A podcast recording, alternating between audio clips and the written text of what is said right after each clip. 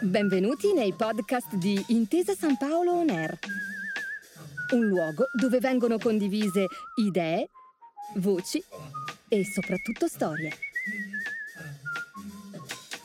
Buon ascolto.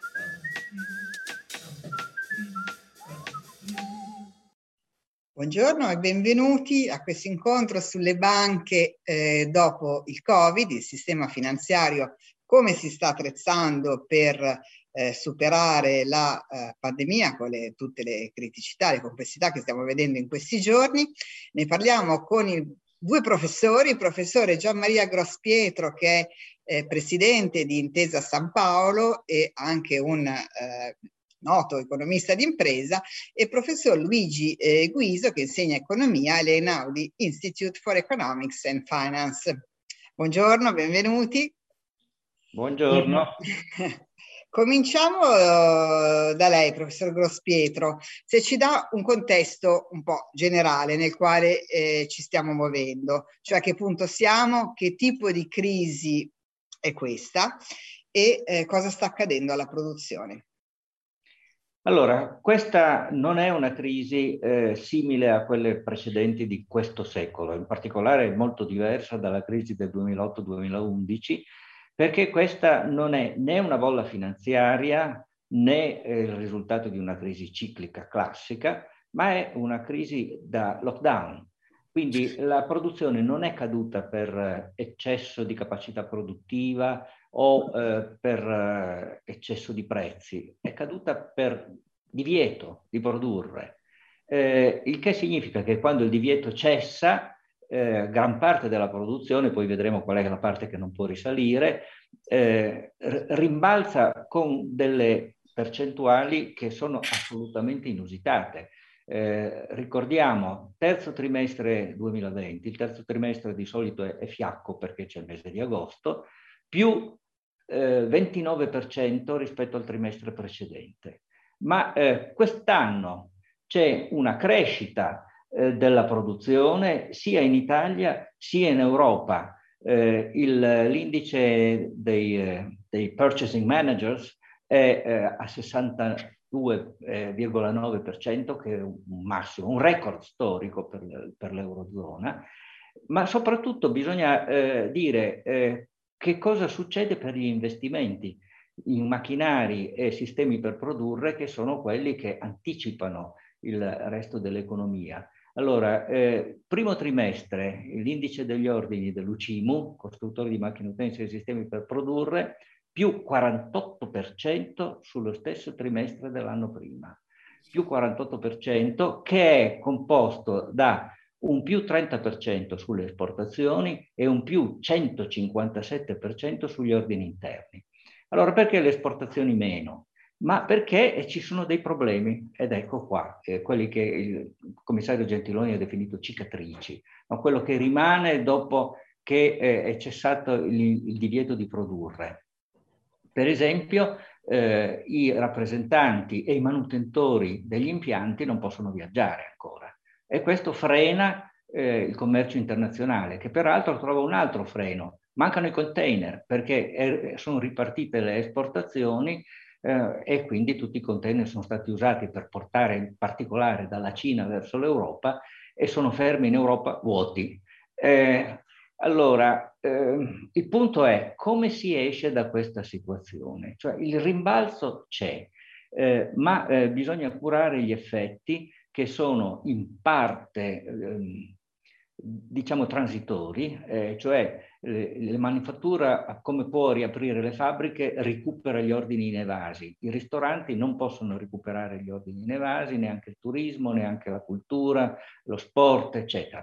Quindi ci sono dei trasferimenti da fare e poi bisogna colmare quello che io chiamo il fossato, cioè io sono contrario alla definizione del cliff edge, non è che c'è uno strapiombo e sotto c'è una pianura a un livello diverso, c'è un fossato da colmare che sono i mancati incassi e il cash flow di molti mesi. A questo servono i ristori, a questo devono servire anche le banche, eh, perché poi dal, da questa crisi non si, non si, deve uscire come prima, eh, abbiamo capito che ci sono delle vulnerabilità, catene di fornitura troppo lunghe, eh, concentrazioni geografiche eccessive, quindi ci sono delle cose da cambiare e eh, bisogna cogliere l'occasione, già che si cambiano queste cose, di farle nella direzione giusta, è quella che è eh, definita dai capitoli del Next Generation eh, Union, eh, European Union. Eh, le banche in questo, e, e qui chiudo, hanno una forte responsabilità perché le banche convogliano il risparmio verso gli investimenti e quindi sono in grado di influire sulla determinazione degli investimenti e sulla direzione in cui si fanno. Eh, professor Piso, lei condivide l'idea mh, che questa crisi sia diversa da tutte le altre? cioè che ci sia un fossato da colmare o un ponte da costruire, non so quale eh, soluzione. È più... Sì, ovviamente so, sono, sono, perfettamente d'accordo con quello che dice Gian Maria Cospietro, c'è una crisi molto molto diversa da quelle eh, a cui eravamo abituati, per una uh, serie di ragioni. Siamo in una crisi totalmente inattesa, nel senso che eh, le nostre economie, soprattutto le economie occidentali, non quelle di altre parti del pianeta, avevano dato ormai per scontato che una pandemia era un evento eh, inverosimile nei paesi occidentali, cioè pensavamo che appartenesse non a questo secolo, probabilmente neanche al secolo scorso, nel senso che l'ultima eh, avveniva ai tempi della prima guerra mondiale. Quindi diciamo non rientrava più eh, nella distribuzione dei rischi che noi eravamo in grado di eh, prendere in, in, considerazione. Pensavamo che fosse un evento a probabilità nulla e questo diciamo, è il motivo per cui ci ha preso di, eh, di sprovvista, ci ha preso completamente eh, impreparati. Um, è stata di una rapidità inaudita, molto diversa uh, dalle crisi cicliche, dalla classico pattern di realizzazione di una crisi, eh, di, di, una crisi ciclica, di una crisi di, di domanda. Uh, se uno ricorda uh, il, quello che è successo a marzo del, del 2020, le economie si sono spente letteralmente, c'è stata spenta proprio la luce, c'è stato un tracollo verticale non soltanto dei mercati azionari, che siamo abituati, che possono avere uh, una uh, rapida uh, perdita uh, dei destini, anche se così rapida non c'è eh, memoria d'uomo, se non quando si spezza una, una bolla speculativa. ma è successo per la produzione, cioè da un giorno all'altro hai avuto un halt completo di, di, di produzione. Um, è una crisi temporanea e questo ha ragione Grospietro, noi lo sapevamo questo già dall'inizio, cioè le pandemie hanno un loro excursus. Ovviamente prevedere quando uh, uh, esci dalla crisi è, è estremamente, eh, estremamente, difficile, però decisamente è una crisi, eh, una crisi temporanea uh, che ha una, una, una caratteristica.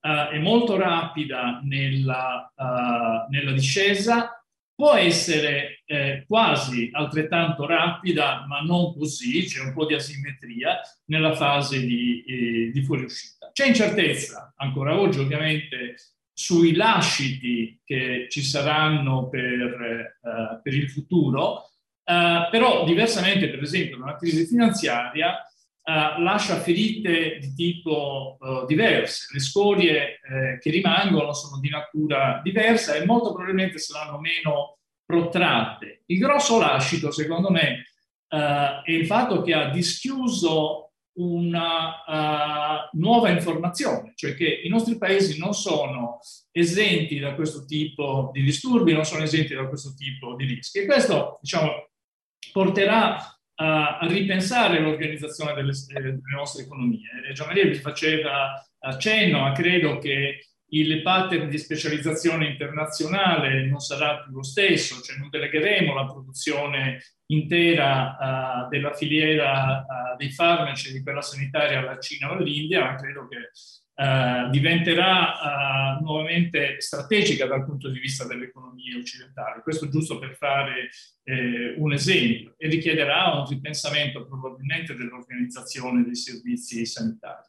Da ultimo, è una crisi molto diversa uh, su come e chi ha colpito, c'è un'eterogeneità pazzesca. Se uno guarda ai settori, per esempio, Uh, in genere le crisi cicliche sono caratterizzate dal fatto che tutti vanno male, alcuni vanno peggio, cioè hanno dei cicli molto più ampi, come per esempio il settore uh, dei durevoli. E qui abbiamo assistito a una biforcazione completa. Alcuni settori si sono spenti, altri sono andati eh, incomprensibilmente eh, bene dal punto di vista dei pattern uh, del, uh, ciclici settoriali a cui eravamo uh, abituati. E ha colpito le persone in modo diverso, per età, per sesso. È la prima recessione dove le donne eh, hanno patito dal punto di vista ciclico più degli uomini. Quindi diciamo è una crisi decisamente atipica rispetto a tutte quelle a cui abbiamo assistito a partire dalla, dalla seconda guerra mondiale. In questo eh, contesto, eh, il sistema finanziario, chiedo sempre a lei, professor Guiso, eh, integro la domanda, il sistema finanziario cosa eh, dovrebbe fare?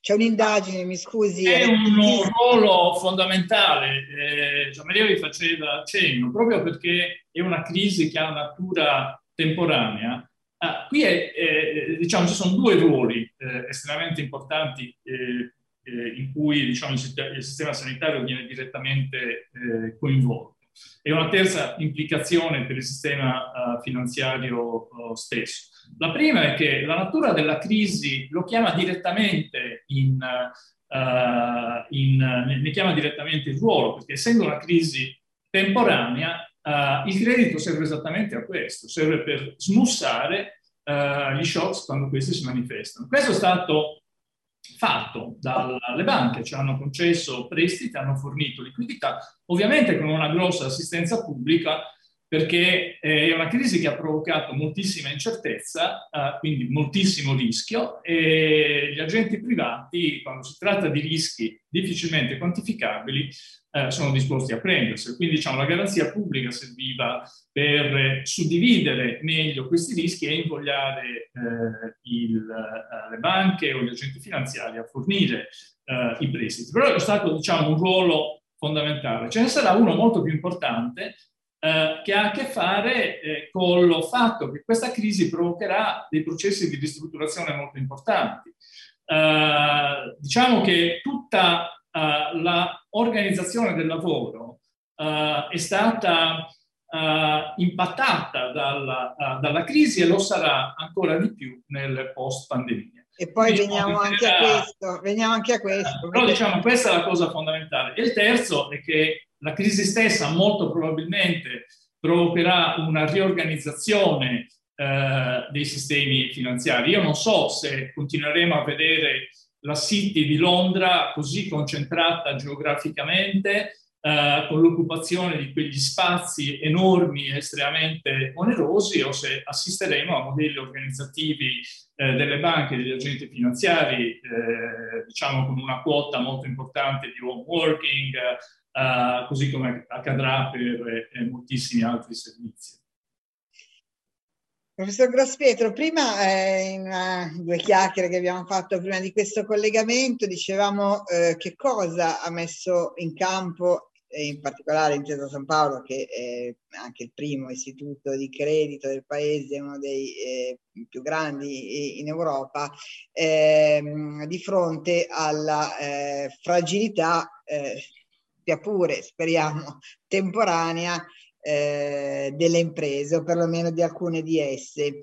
Cioè adesso in questi giorni il tema caldo è anche quello del, del lavoro, dei licenziamenti, del, e, e, forse del, del rischio eh, di fallimenti eh, delle imprese. Le due cose sono evidentemente legati, eh, legate. Eh, anche qua le chiedo un po' un quadro eh, realistico della situazione.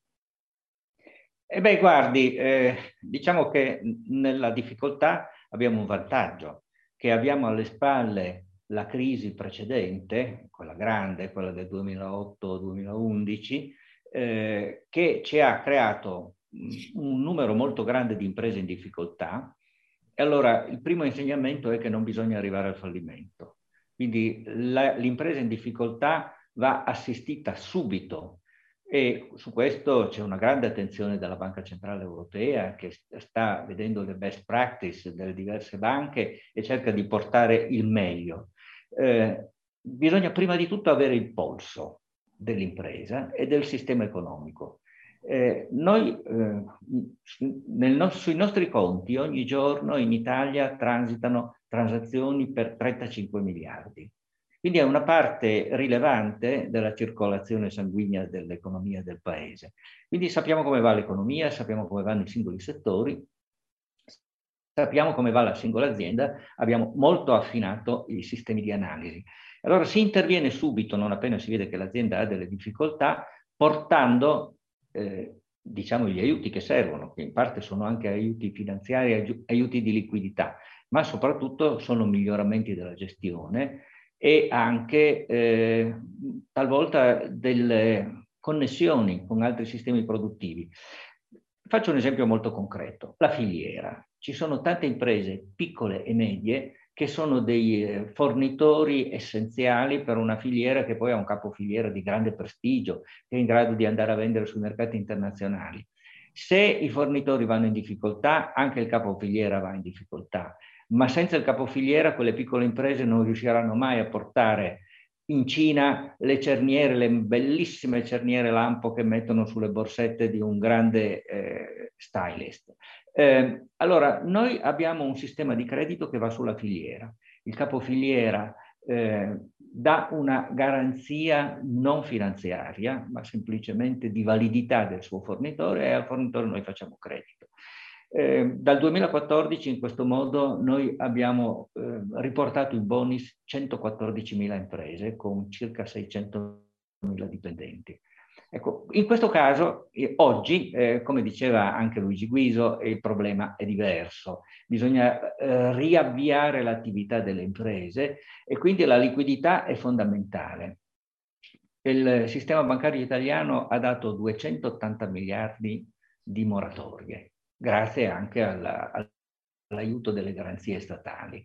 E questo eh, ovviamente eh, ha portato denaro alle imprese. Le imprese addirittura si sono approvvigionate di più, di, di più denaro di quello che serviva per la gestione corrente, tant'è che durante il 2020 tra il primo gennaio e il 31 dicembre i depositi delle imprese presso le banche italiane sono cresciuti di 86 miliardi netto tra le entrate e le uscite. Quindi le imprese hanno fieno in cascina, sono in grado di... Però non l'hanno investiti, non l'hanno spesi? No, non l'hanno investiti eh, perché le opportunità di investimento chiare, ben definite, eh, superavano il cash flow che esse hanno ritenuto prudente mettere da parte. Però adesso si riparte perché eh, il, appunto tutti gli indicatori, prima citavo quello dei purchasing managers, sono fortemente positivi sia a livello europeo che a livello italiano. Quindi le imprese sono pronte a investire, hanno le capacità di investire.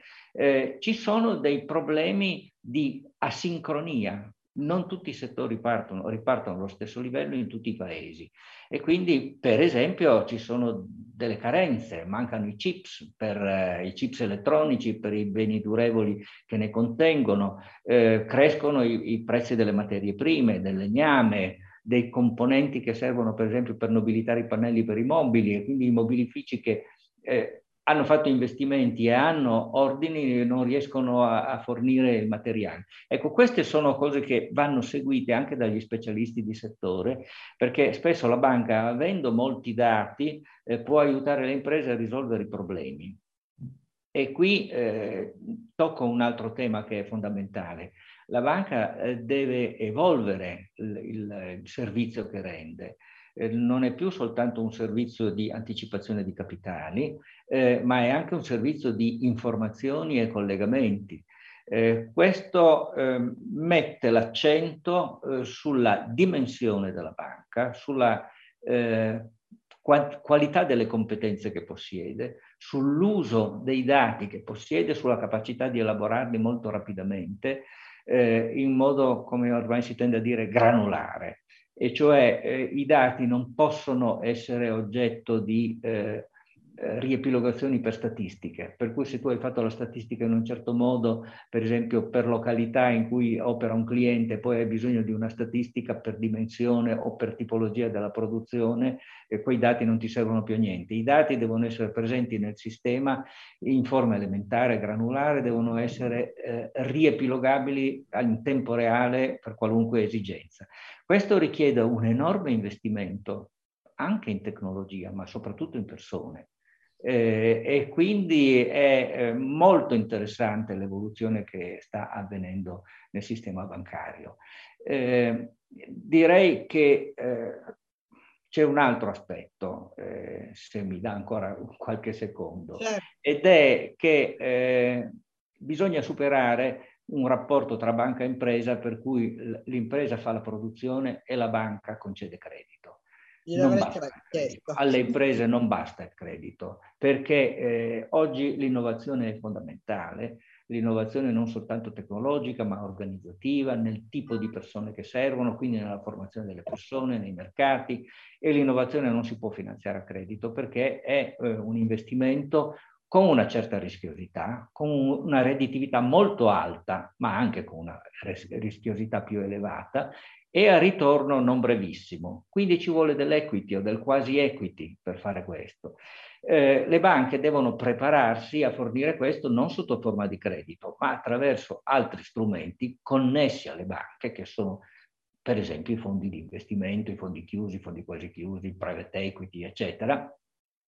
Perché d'altro canto bisogna dare ai risparmiatori delle forme di investimento del proprio risparmio eh, che siano un pochino più attraenti del rendimento di un conto corrente, che non può essere alto nel momento in cui la Banca Centrale Europea presta denaro a tasso negativo. Eh, ecco, allora bisogna fare evolvere, ma io concluderei eh, ritornando a un concetto economico di base. Eh, il risparmio è una virtù privata, ma può essere un danno per la collettività se non viene reinvestito. Eh, il risparmio tesaurizzato, arpagone, no? che mette le monete nella sua cassetta. Allora non dimentichiamo che ogni volta che una moneta viene spesa si attiva del lavoro. Io pago una, con una moneta e quello che riceve la moneta fa qualcosa per me. Tutte le volte che la moneta passa si attivano delle ore di lavoro. La moneta che sta chiusa nella cassaforte sterilizza le ore di lavoro. Quindi bisogna veramente che le banche svolgano questo compito che è quello di mobilitare il risparmio e portarlo negli investimenti. Poi importante è scegliere gli investimenti giusti, ma questo è un discorso che non può essere fatto solo a livello di sistema bancario, perché oggi gli investimenti che servono sono anche investimenti di sistema e quindi servono delle indicazioni che vengono da livello non soltanto governativo, ma sovranazionale, addirittura globale. Grazie, ma quindi eh, professor Guiso, eh, le, le, imprese con tutto il fieno che hanno in cascina, gli strumenti che eh, possono avere a disposizione o comunque promessi eh, da Next Generation e da tutti gli interventi pubblici, perché chiedono di licenziare? Cioè, come viene spiegata dagli economisti questa dinamica? Ah, uh Dunque, non tutte eh, le imprese licenzieranno, alcune assumeranno, però è vero anche che la natura di questa, di questa crisi farà tramontare alcune imprese e farà nascere, sperabilmente, delle nuove imprese in grado di assorbire questi lavoratori. Diciamo, quello uh, che noi abbiamo davanti è un processo molto accelerato di qualcosa che stava già avvenendo prima, cioè un fortissimo processo di ristrutturazione, di mutamento tecnologico, di riadattamento a nuove esigenze. Dopo la pandemia uh, e a seguito anche della pandemia questo processo è sveltito, è molto, uh, molto accelerato. Uh, quindi diciamo, davanti avremo un mondo in cui uh, alcuni lavori tramonteranno, tipo per esempio, uh, che ne so, dietro l'angolo qua c'è una pletora, c'è un cluster di bar e ristoranti che servono il Ministero dell'Economia. Ora, molto probabilmente, in modo stabile, in modo permanente, una quota dei dipendenti del Ministero Uh, rimarrà a casa a lavorare, magari tornando, però i numeri di cui si parla sono intorno al 20% delle, delle, persone. Questo vuol dire che uh, lo spazio per tutti questi ristoratori si restringe. Diciamo che un 20% di questi dovranno riadattarsi, dovranno rilocarsi probabilmente dovranno cambiare lavoro. Uh, perché questi lavoratori, diciamo, che rimangono a casa, probabilmente il panino se lo fanno direttamente all'ora di pranzo. Ecco, qui, questo processo qua è molto pervasivo perché riguarda uh, l'intera economia.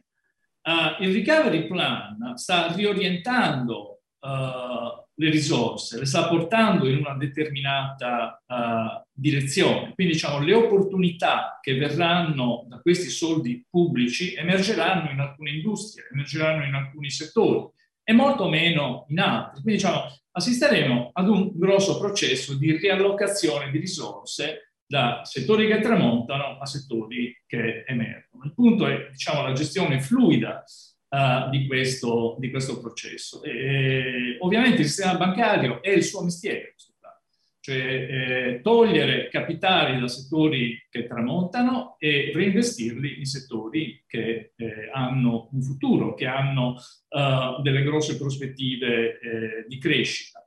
Farlo nel modo più efficiente possibile. Ora, talvolta c'è molta resistenza perché chiudere il rubinetto del credito ad un'impresa che non ha futuro è complicato. Di tutto lo devi capire, devi essere sicuro che sia uh, così Uh, e poi diciamo, non devi avere le pressioni che talvolta ci sono per mantenere in vita delle imprese zombie. Uh, noi non viviamo in un mondo neutro e il sistema bancario non è esente da pressioni politiche. Diciamo, oggi abbiamo un sistema privato, uh, la distanza tra politica e banche notevolmente eh, aumentata, c'è una notevole indipendenza rispetto diciamo, agli anni 60, agli anni 70 del sistema creditizio e questo aiuta, uh, ma non è totalmente eh, diciamo, esente da questo tipo di problemi. C'è in secondo luogo il fatto che eh, alcuni eh, di questi processi richiedono appunto una capacità di innovare che difficilmente può essere eh, finanziata, come diceva Gian Maria Grospietro, con, con credito.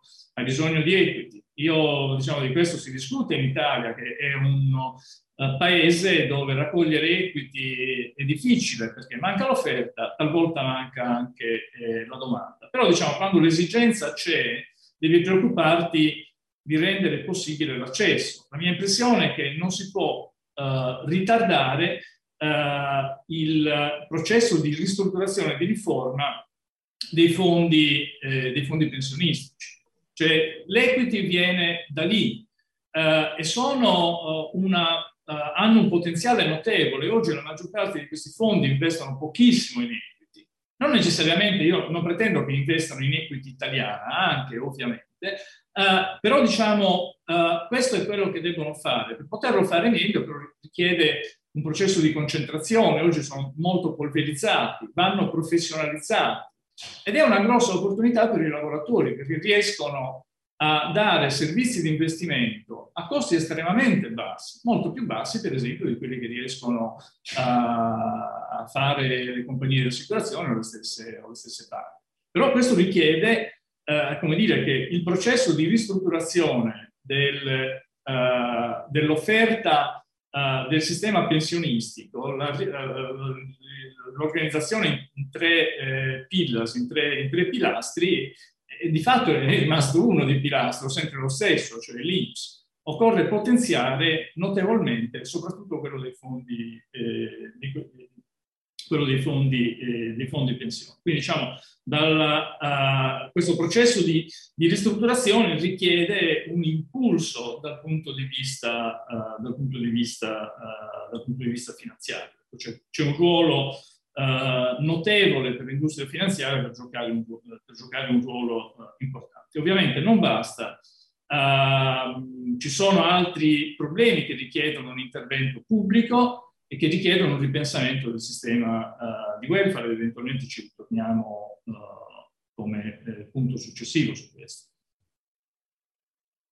Eh, professor Grosspietro, viene, viene, da dire che eh, questa crisi è temporanea, è un fossato da colmare, ma quando l'avremo colmato forse avremo riscritto un po' tutte le regole, nel senso che eh, forse un'altra peculiarità di questa crisi è che ci ehm, eh, costringe a ripensare ehm, quasi tutto. E... Sì, eh, io riprenderei quello che ha detto Luigi Guiso, su cui sono perfettamente d'accordo. Questa crisi ha accelerato dei cambiamenti che erano già in atto. La parola crisi in, in greco vuol dire scelta. Immaginiamo un grande setaccio. No? La crisi lo scuote più velocemente, più violentemente e quindi ciò che doveva scendere scende molto più rapidamente, ma sarebbe sceso comunque in più tempo.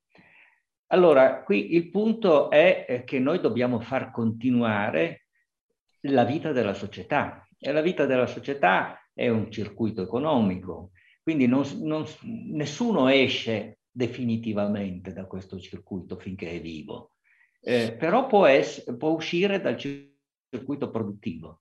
E quindi fare uscire le persone o le loro organizzazioni, le imprese dal circuito produttivo è un danno sociale. Quindi bisogna evitare che le organizzazioni siano costrette ad uscire, eh, ma eh, naturalmente eh, questo si ottiene solo se le organizzazioni evolvono in funzione delle nuove esigenze del sistema produttivo, per esempio delle nuove tecnologie. E questo è eh, il, diciamo, il substrato che sta alla base eh, del grande piano eh, di Next Generation European Union. Eh, io vorrei cogliere l'occasione per sottolineare che questo piano è veramente una svolta storica nella storia dell'Unione Europea, perché per la, per la prima volta l'Unione Europea comincia a funzionare quasi come un paese federale, cioè si dà degli obiettivi eh, dell'insieme dell'Unione e, e, li finanzia con risorse che se non lo si dice esplicitamente di fatto è così, che li finanzia con risorse pubbliche. Le risorse sono indispensabili, ma quelle che mette a disposizione il pur generoso piano sappiamo che sono una frazione rispetto a quelle del piano degli Stati Uniti. Quindi queste risorse devono essere considerate come una leva per eh, mettere in moto delle iniziative di maggiori dimensioni. Eh, faccio un esempio numerico. Eh, il, il, PNRR eh, riceve dall'Europa circa 200 miliardi da spendere entro il 2026. Intesa San Paolo, nello stesso arco di tempo, mette a disposizione finanziamenti per 400 miliardi, cioè il doppio, ma solo Intesa San Paolo. Poi ci sono le altre banche, le altre istituzioni finanziarie e poi ci sono le risorse delle imprese e delle famiglie. Questo ci dice che i, i fondi eh, che vengono dall'Unione Europea devono essere considerati, come io ho detto prima, una leva che smuove quell'enorme disponibilità di risparmi e di capitale fisso eh, che eh, l'Italia ha sia attraverso le famiglie che attraverso le imprese. E quello che è importante è che questo capitale che viene smosso intanto si muova veramente e che poi vada nelle direzioni giuste, che sono quelle dei cambiamenti. Allora, eh, come eh, diceva lei, ma come diceva anche Luigi Guiso, avete fatto riferimento entrambi al cosiddetto smart working quello era già in atto, solo che era largamente sottoimpiegato rispetto alle potenzialità. I banchieri d'affari hanno scoperto, non tutti con piacere, che eh, i viaggi in aereo eh, sono in larga parte superflui, perché l'attività che stiamo facendo noi tre adesso eh, è praticamente eh, sostitutiva in larghissima parte eh, di quello che è un incontro diretto che comporta, tra l'altro, migliaia di chilometri di volo con delle emissioni spaventose per ogni passeggero a bordo. Bene, questo si poteva fare e siamo stati costretti a farlo, adesso eh, le banche stanno scoprendo che è inutile pagare tutti quei soldi per mandare la gente in giro quando si possono parlare. Eh, un po' diverso è se eh, parliamo delle attività eh, che si svolgono eh, in ufficio. Io eh, qui sono nel centro direzionale di Torino, un grattacielo di 37 piani, dove normalmente lavoravano 2000 persone, 2000-2200 a seconda dei giorni, in questo momento sono 400.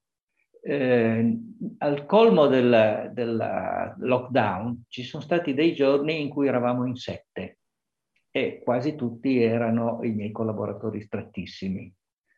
Eh, allora, quattro, possiamo pensare che in questo edificio lavoreranno solo 400 persone? No, perché l'edificio ne può ottenere molte di più eh, e quindi potremo portare qui dentro delle altre attività che sono quelle che dobbiamo sviluppare per far crescere la banca e per servire il cambiamento dell'economia. Per esempio, studi sull'intelligenza artificiale, le start-up che possiamo portare dentro e così via. Ma eh, possiamo pensare anche che delle 2200 persone che ruotano intorno a questo edificio mediamente con rotazione ce ne siano solo 400 al giorno qui?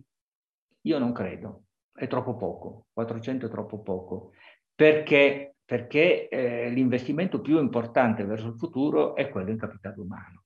Bisogna far crescere le persone, eh, bisogna far crescere le competenze fare evolvere le competenze. Allora, la, la terza cosa è la più difficile, fare evolvere le competenze e l'evoluzione avviene solo attraverso la fertilizzazione incrociata di profili diversi, far lavorare insieme per certi aspetti addirittura i ricercatori con eh, i professionals, eh, con le persone del marketing anche. Eh, insomma, eh, la eh, fecondazione incrociata delle diverse competenze è estremamente fertile e non va abbandonata. Eh, devo dire che noi abbiamo fatto anche eh, delle verifiche mh, attraverso, nell'ambito del nostro personale. Abbiamo chiesto alle persone, ma voi cosa gradireste per il futuro? E tutti quanti, o la stragrandissima maggioranza, hanno risposto che eh, lo smart working piace perché dà più flessibilità all'impegno, eh, però ehm, a loro piace venire eh, in ufficio eh, o in filiale, a seconda di dove lavorano, e lavorare con i colleghi. Poi naturalmente ci sarà da gestirla questa rotazione, non è possibile che tutti stiano a casa il lunedì e il venerdì. che è anche umano che possa essere così, però ci, ci dovranno essere dei turni. Eh, eh, ecco, allora eh, questo è uno degli aspetti, ma eh, io vorrei sottolineare un altro aspetto. Eh, la banca, ma non solo la banca, ha una grande responsabilità. Bisogna abituare le persone all'uso delle nuove tecnologie, perché connesse alle nuove tecnologie, in particolare quelle digitali come quella che stiamo usando, eh, connesso c'è uno spostamento del potere Qui ci sono delle analisi interessanti che riferisco solo brevemente. Per secoli il potere eh, stava nelle mani di chi possedeva la terra. Poi a partire dal Settecento è passato all'industria manifatturiera. Ma per eh, molti, molti decenni i proprietari terrieri credevano ancora di essere al culmine, alla, alla vetta della piramide del potere. E, eh, gli industriali in realtà avevano il potere e con, hanno continuato a pensare di essere in vetta al potere, alla piramide del potere, anche a, alla fine dell'Ottocento, quando ormai il potere era passato alla finanza. E la finanza continua ancora oggi a pensare di avere il, in mano eh, gli strumenti principali del potere, quando invece questi sono ormai passati all'informazione. eh, se voi ci pensate, non, non c'è mai stata nella storia una concentrazione di ricchezza e di potere di decidere sulla vita degli altri come hanno oggi in mano i giganti dell'informazione. Cioè, eh, quelli, eh, mi piace una, una, definizione che debbo al professor Maurizio Ferraris, ordinario di filosofia teoretica, il quale divide oggi le persone tra mobilitanti e mobilitati. I mobilitati siamo noi, che adoperiamo degli strumenti per molte ore al giorno, che abbiamo comprato con i nostri soldi o con quelli della nostra azienda, usiamo una connessione che noi paghiamo e immettiamo e riceviamo dati. I dati che riceviamo sono di nessun valore perché sono dati pubblici. I dati che immettiamo sono i dati che riguardano la nostra persona e presi singolarmente anche quelli valgono niente, tranne che per i pettegolezzi. Ma chi è in grado di elaborare questi dati su miliardi di persone, ha in mano il potere di decidere il loro futuro. Li fa votare come vuole, decide di organizzare diversamente la distribuzione dei prodotti e dei servizi che loro offrono e quindi trasforma centinaia di migliaia di piccole imprese indipendenti che pedalano portando un pacchetto. Ecco, questa è la realtà e questa è la realtà nella quale noi dobbiamo muoverci, coloro che hanno responsabilità nella gestione delle risorse, perché eh, le persone debbono essere rese libere di fronte a queste tecnologie, devono imparare a servirsene e non a esserne dominate. E, ecco, ciascuno nella sua parte. Chi lavora nell'informazione, quella elevata come i giornalisti, naturalmente ha una grande responsabilità. Chi insegna all'università ha una grande responsabilità. Le banche che gestiscono una quantità enorme di dati debbono evolvere nella direzione di usare questi dati eh, laddove servono per le persone, quindi non solo tutelare i loro risparmi, trasformarli in investimenti utili, ma anche usare tutti quei dati per offrire alle persone protezione, servizi eh, e anche per insegnare a queste persone come tutelarsi, partendo, eh, per quanto riguarda le banche, dalla difesa di queste informazioni. Ecco, l'ultima cosa che voglio dire, ci sono tanti che gestiscono informazioni.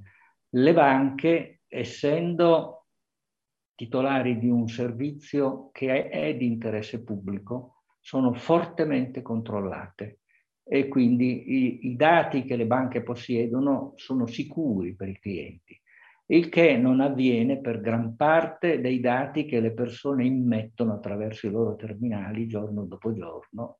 E quindi le persone vanno difese in quella direzione e uno degli obiettivi diciamo di sviluppo della banca, secondo me, deve essere quello di continuare a garantire ai propri clienti, finché sono clienti solo della banca, eh, la totale difesa della loro privacy e dei loro interessi. E, e qui l'ultima cosa che voglio dire è che bisogna fare molta attenzione. Ci sono eh, dei rischi quindi secondo lei nel fintech? In questo sviluppo? Certamente, certamente ci sono dei rischi. Eh, prendiamo eh, per esempio il, il, fatto che il cliente eh, oggi può eh, decidere eh, che quando compra qualcosa sulla rete dà il permesso a, a chi gliela vende di accedere ai dati del suo conto corrente per vedere se ci sono i soldi. Però quello lì, quello che accede al suo conto corrente, non è uno che si accontenta di sapere se ci sono i soldi, viene a sapere tutto di quella persona. E lo viene a sapere attraverso le registrazioni della banca. La banca sostiene i costi delle registrazioni, ma chi le adopera in questo modo, che io non esito a definire antidemocratico, non, non paga niente, ma in compenso ne ottiene grandissimi vantaggi e non per niente i grandi unicorni sono tutti gestori dell'informazione.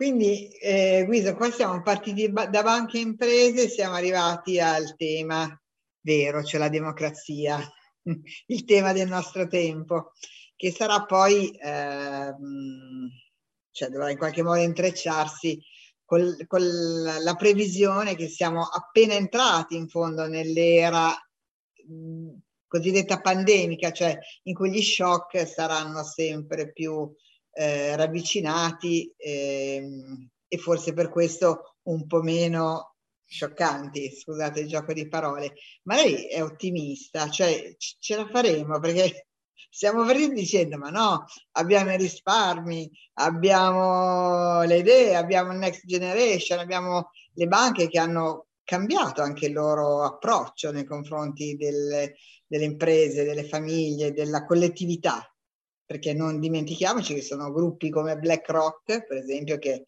è socio di Intesa, ma un grande investitore mondiale, che sta eliminando dal suo portafoglio le società che non ehm, rendono trasparente noto, eh, nota la loro strategia sulla decarbonizzazione, per esempio.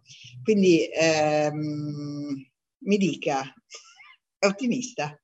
Ah, diciamo, Ehm, direi di sì, nel senso che questi sono problemi, eh, come dire, eh, piuttosto epocali e navighiamo tutti eh, un po' su terreni che ancora non sono stati eh, del tutto esplorati. Ehm, questi problemi di informazione, di trasferimento eh, di, di informazioni dall'individuo ai gestori è un problema nuovo, eh, nel senso che non è mai avvenuto eh, in passato che qualcun altro sapesse su di me molto di più di quanto io stesso conosca.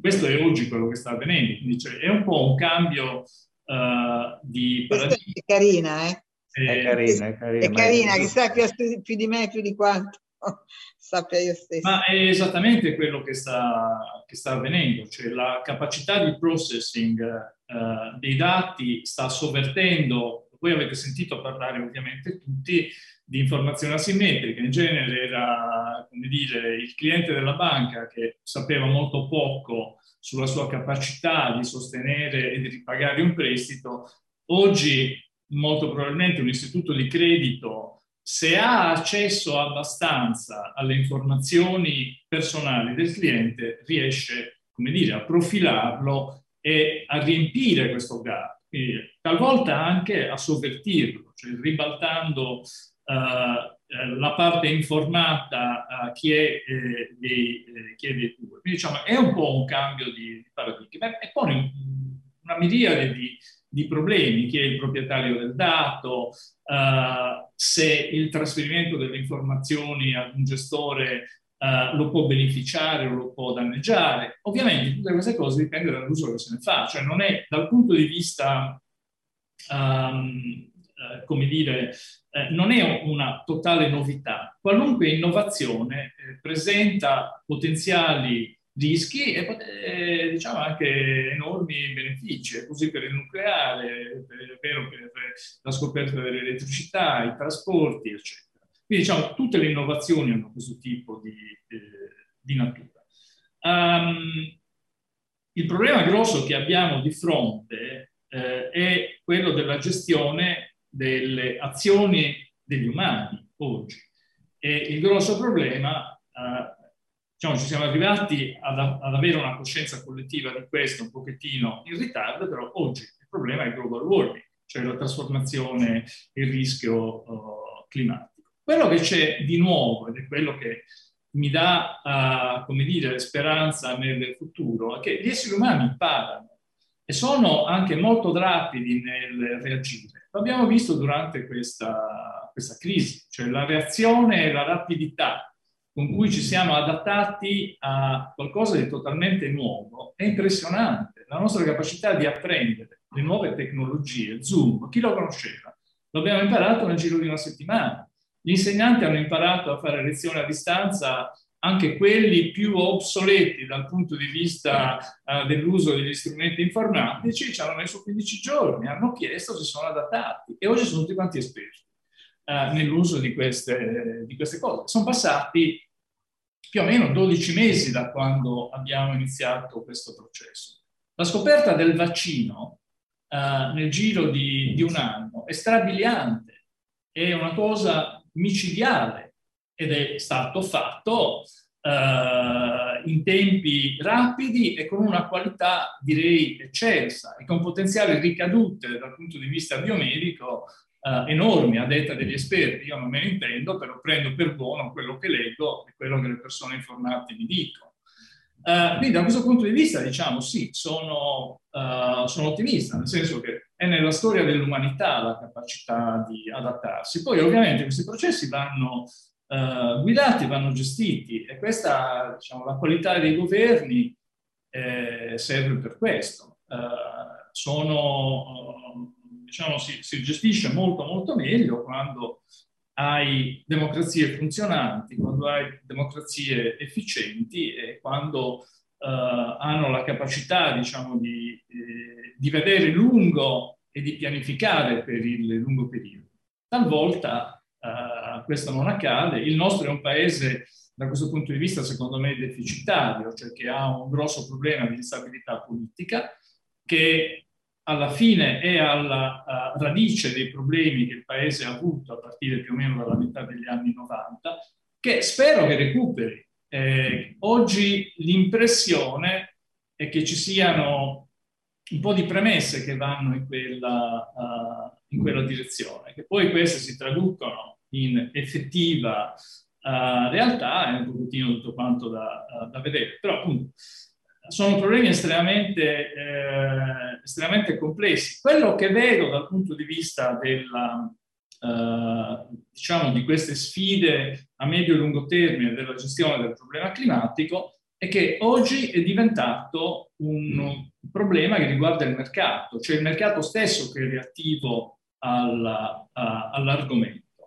Uh, si è iniziato con la produzione di prodotti bio, uh, già uh, ormai 15 anni fa. Uh, negli Stati Uniti una grossa catena di, di, di, di distribuzione alimentare, Whole Foods, aveva avuto un successo enorme esattamente per questa ragione qua, cioè forniva e distribuiva prodotti bio. Chi li comprava ovviamente era il 10% più ricco della popolazione americana, però poi questa cultura, questa informazione è filtrata nel resto della popolazione.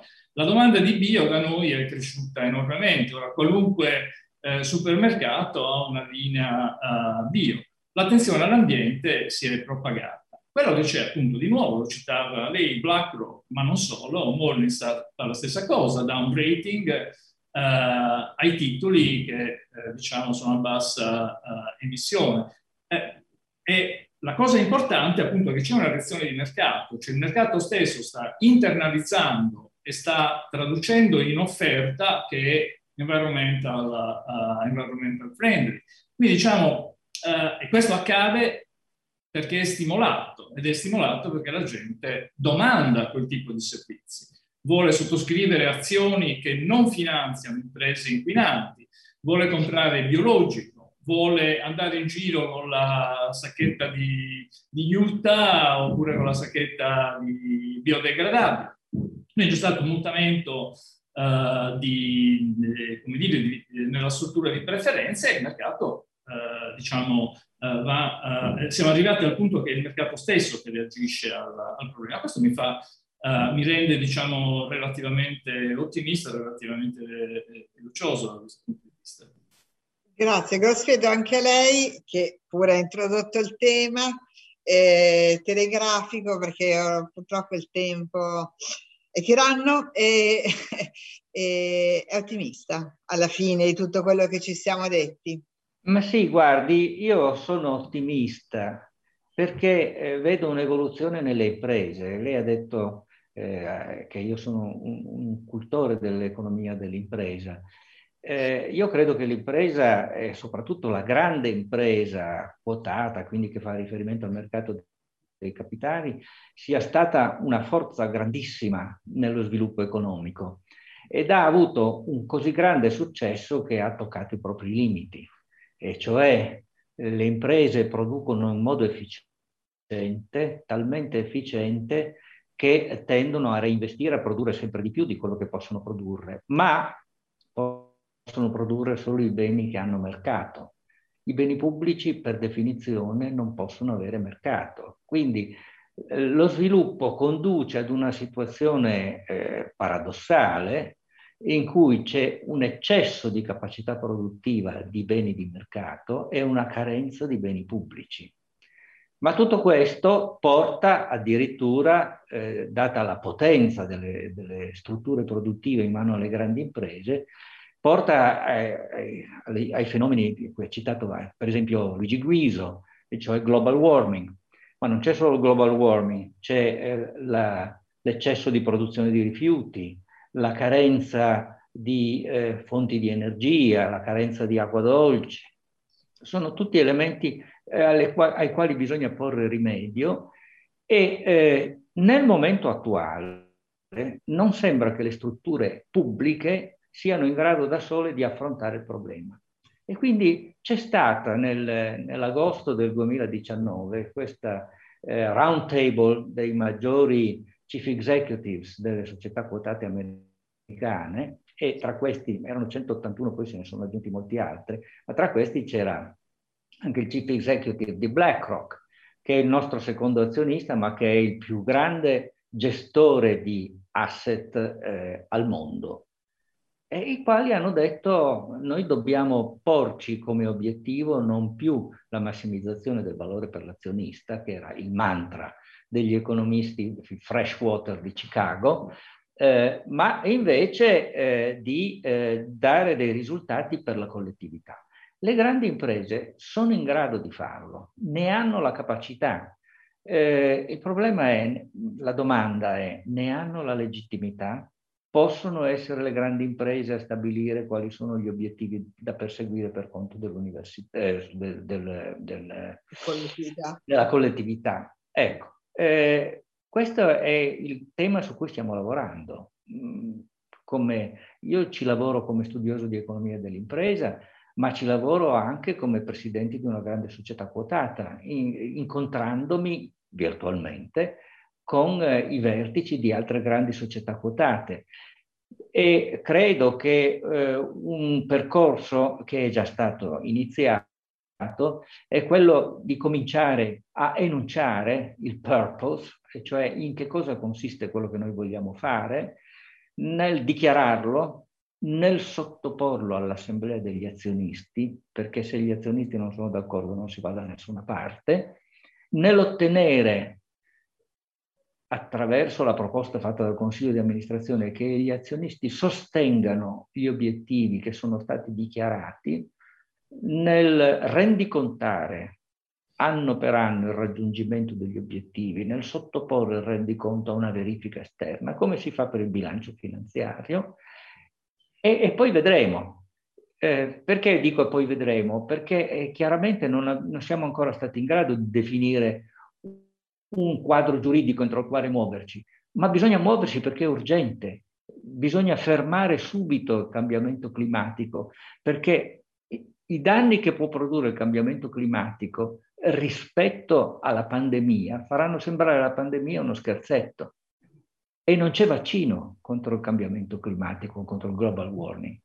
Quindi su queste, parole, su queste parole chiuderei, chiuderei il nostro incontro. Grazie, avete detto eh, delle parole preziose, penso sia stata interessante anche per tutti gli studenti che ci seguono, perché sapete che il Festival dell'Economia di Trento è molto seguito da, eh, dagli studenti. E, mh, mm, io vi ringrazio, vi ringrazio tanto, vi saluto, a presto, grazie mille.